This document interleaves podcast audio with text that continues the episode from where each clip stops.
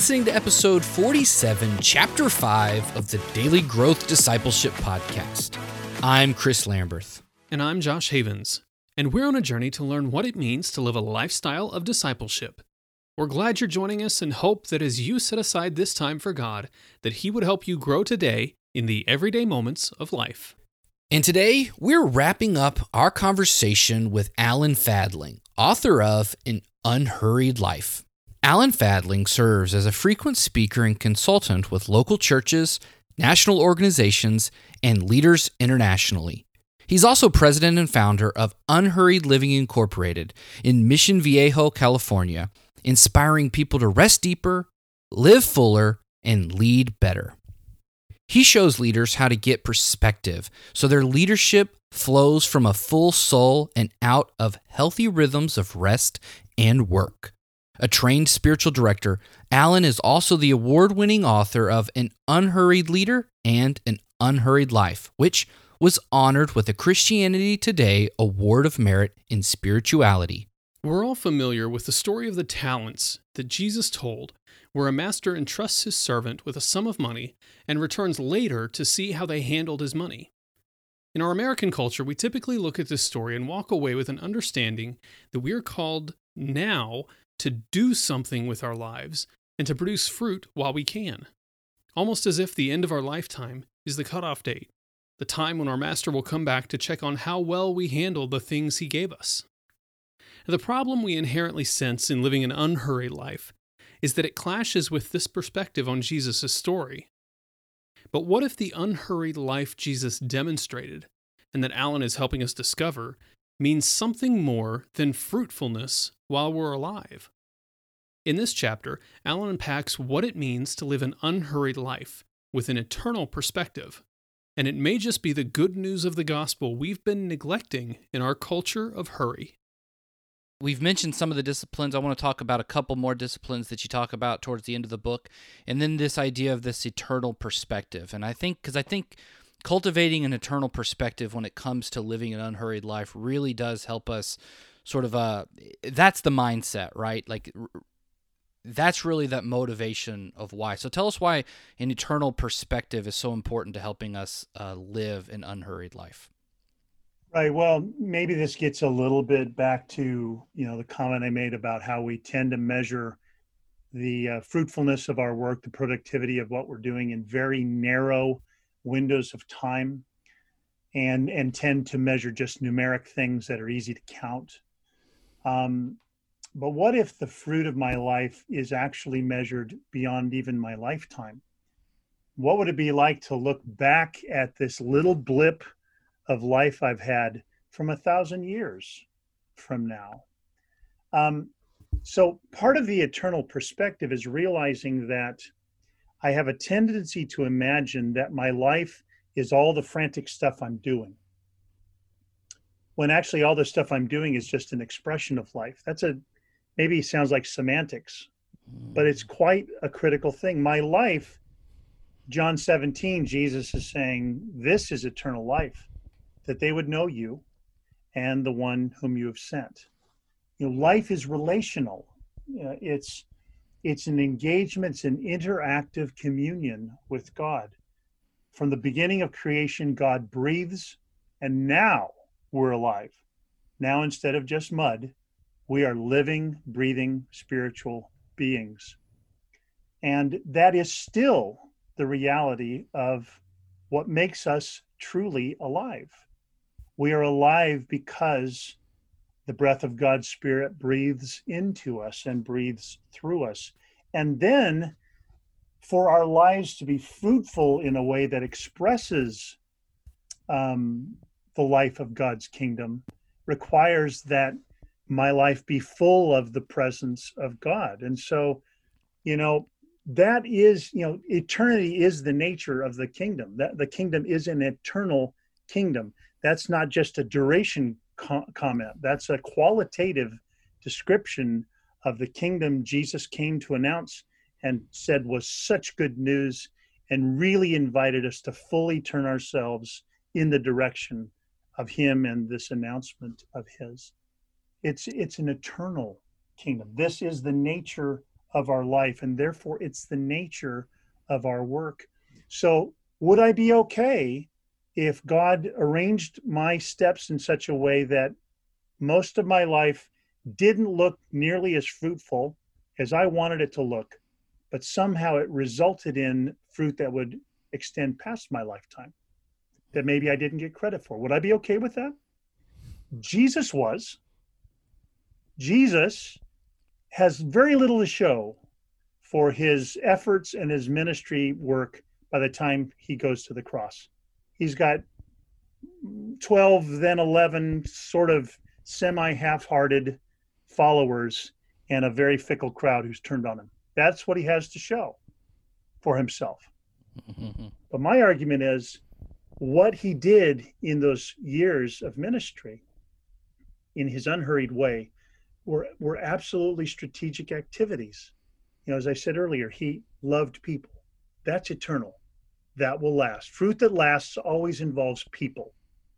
If I'm mm. pouring most of my energy in managing things, it's very there's a very good chance I'm going to miss out on bearing the kind of fruit that lasts, human uh, impact. And then, um, so anyway, I, I kind of lost my train of thought there, but the the big idea is um, what Jesus does is still fruitful today mm-hmm. in a few years. I really think that slowing down so we pay attention to the Father and somehow follow Jesus' way of knowing just what to say because he hears the Father saying it, knowing just what to do because he sees the Father doing it, somehow slowing down to live in that kind of communion with the Father, we might find that we could follow his mm-hmm. more unhurried but also more fruitful way. So that's some of what I envision when I talk about the eternal uh, perspective of, of an unhurried life. For me, this goes back to what we were talking about with identity. Um, if we're if we're not okay with our lives producing value beyond beyond our lifetimes, uh, I think it means that our identity is is somewhere outside of the value that God has placed on us, um, and, and we're somehow trying to to make a name for ourselves because we feel this inherent lack or this inherent inferiority, and so we're trying to do to to make ourselves more valuable in this lifetime and to fill that void. But if our identity is is founded and based on who God says we are as his beloved children, um, that we don't have to fill that void anymore. And I, I think it's out of that place, like you're talking about, that eternal perspective comes in, and we're free to not have an impact during our lifetime. And we can be strategic about those things that we're doing now because they don't they they don't precede the the the identity. They follow and they come out of our identity. No that's right. Um, one of the metaphors i used um, in an unhurried leader which you know sort of followed up an unhurried life was this basic question. Um, am i bringing my thirsts to my work trying to get them quenched by what i do? Or am i bringing my thirsts to god finding that in a trusting relationship with him it could actually be like rivers of living water flowed from within me. Like my thirst would get transformed into a river. And now instead of bringing thirst to my work like a thirst to be important and a thirst to be praised and a thirst to accomplish lots and lots of stuff instead of bringing a thirst to my work i bring an abundance to my work. This river flows and touches others. Um, that's i think exactly what you're saying. I i don't come to my work bringing scarcity to it. I come to my work bringing abundance to it. And where do i find that abundance? Well of course i'm i'm a branch. He's a vine. That's where i find abundance. I find it in communion. That's the place of abundance that i then bring to my relationships and to the work that god's entrusted to me. Yet the other thing that this eternal uh, perspective really impressed upon me was it, I forget exactly where in the book, but you talked about, you know, when we when we start to live the unhurried life with Jesus, we stop working for Him, we stop trying to do things for Him, and we start trying to do things with Him. Um, and, and so again, this idea of walking with Him, and so this anyway, just the sort of the comment on the uh, the structure of the book and the way that you sort of lead up to this idea is that it, it really paints this picture of of living a life with God from an eternal perspective means to be actually doing that, like living for Him, like, but f- Him, not not in order to go around and do all of these things like we're talking about for us. It's it's it's to be in communion with Him, and so if we really grasp this eternal perspective and we recognize that our life here is just one tiny small piece of that eternal existence with Him, then why would we wait until eternity to start living that kind of a life with Him when we could start now? it's like we can begin today. like that's the really awesome thing about living this eternal perspective is that it is we can live the eternal life now as you say. And so um which I think again, I think that brings a whole lot of of, of more freedom. And then in another place, you you, you do uh, again. I, I have it here in my notes, and I wanted to talk about it a little bit more. This idea of the uh, two parts of the Great Commission, but in the in the quote, you know, you say it's a whole lot easier to teach people what they should do and more difficult to teach how. So, and that's what we're talking about. It's it's the how of living this unhurried life. Um, you know, walking and following uh, Jesus. Um, Alan, I want to be sensitive to your time, and uh, so I want to say thank you for being on the podcast with us, man. I feel like we've really only scratched like the surface of what your book covers and talks about. So I, I highly, highly recommend that all all people, especially leaders, need to go and get a copy of this book and, and check it out.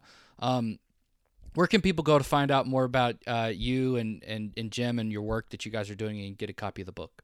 Sure. Well, so the easiest way to do it would be to go to our website, which is unhurriedliving.com. If you go to slash life, that page has links to a number of different booksellers for the new hardcover edition. The other thing I'll mention is that, you know, one of the things we like to do for leaders, two things really, ministries that we offer. One is a weekly, midweek kind of email. Uh, it's not a selling email, it's more of a encouraging email so they can sign up for that. And the other thing is, you know, we've had for a number of years now our own podcast. These days, we're moving toward more author interviews as well. So I'm having conversations with writers who are talking on similar or related themes. And uh, so your listeners might find that helpful as well. And we will have links to everything in the show notes as always, so you guys can uh, click down there and uh, go check out everything that Alan is doing over at Unhurried Living. Uh, Alan, I, I want to open it up just to give you one last comment or call to action to our uh, our audience, if you have it. Sure.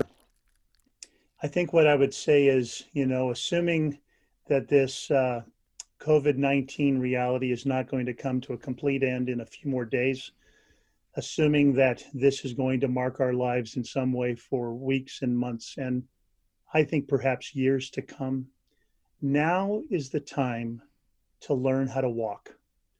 Now is the opportunity to do what Jesus invited us to do, which is to walk with Him. His favorite metaphor for this was a yoke. And I've come to believe that the way he meant that metaphor to be seen was not that it was a yoke he handed over to us and then left us on our own to muscle. He was inviting us to be with him that the yoke is a is a way of talking about living with him and walking with him and working with him. And that to me is the good news.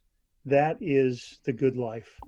That is well worth giving your life for and telling the world about would you be okay if God arranged for your life not to be as fruitful in your lifetime as you'd like it to be? Or if you didn't get credit for much of your work at all? This question that Alan put forth in this chapter has challenged me deeply. I find myself having to honestly look at my heart, and I don't like the answer. I'm struggling to say yes and mean it. I want to serve God and contribute to the best of my ability to His kingdom. I want to serve with excellence. But if I'm honest, I also want others to recognize and appreciate my contributions. I suspect many of you listening can relate. We all want to feel significant, to feel like we have value. But as we've talked about this week, much of our struggle with living a hurried life comes from the kind of fruit we try to produce. Learning to see our lives and the fruit that they produce from an eternal perspective gives us the clarity to realize where our worth truly lies. We are children of God through Christ, and our worth is not measured in what we can or will produce. Our worth is set before God for all eternity. This means we have the freedom to follow God's will without fear of measuring up. The work is His, He is responsible for the results. We are simply obedient to His call. We are participants in the work He is doing. He invites us to join Him. So the pressure's off. Now, this sounds great and is easier said than done. So I want to challenge you to spend some time wrestling with these questions before God. A great way to begin would be to practice silence and solitude for an hour or so and realize that even when you're doing nothing, the world continues to move, God remains God, and you still have value even when you're doing nothing. How can you create a lifestyle of discipleship? Most Christians think discipleship is a program or a few practices thrown in at the beginning or end of the day. But we want to help you create a lifestyle where walking with Jesus throughout the day is not only possible, but natural. And we have a tool that's going to help you do just that. It's called the Daily Growth Journal. It's a guided journal that's going to help you become secure in your identity with God and authentically walk with Him in your daily life. Growing daily in your walk with Christ is possible if you cultivate a lifestyle of discipleship, and the Daily Growth Journal will help you do just that.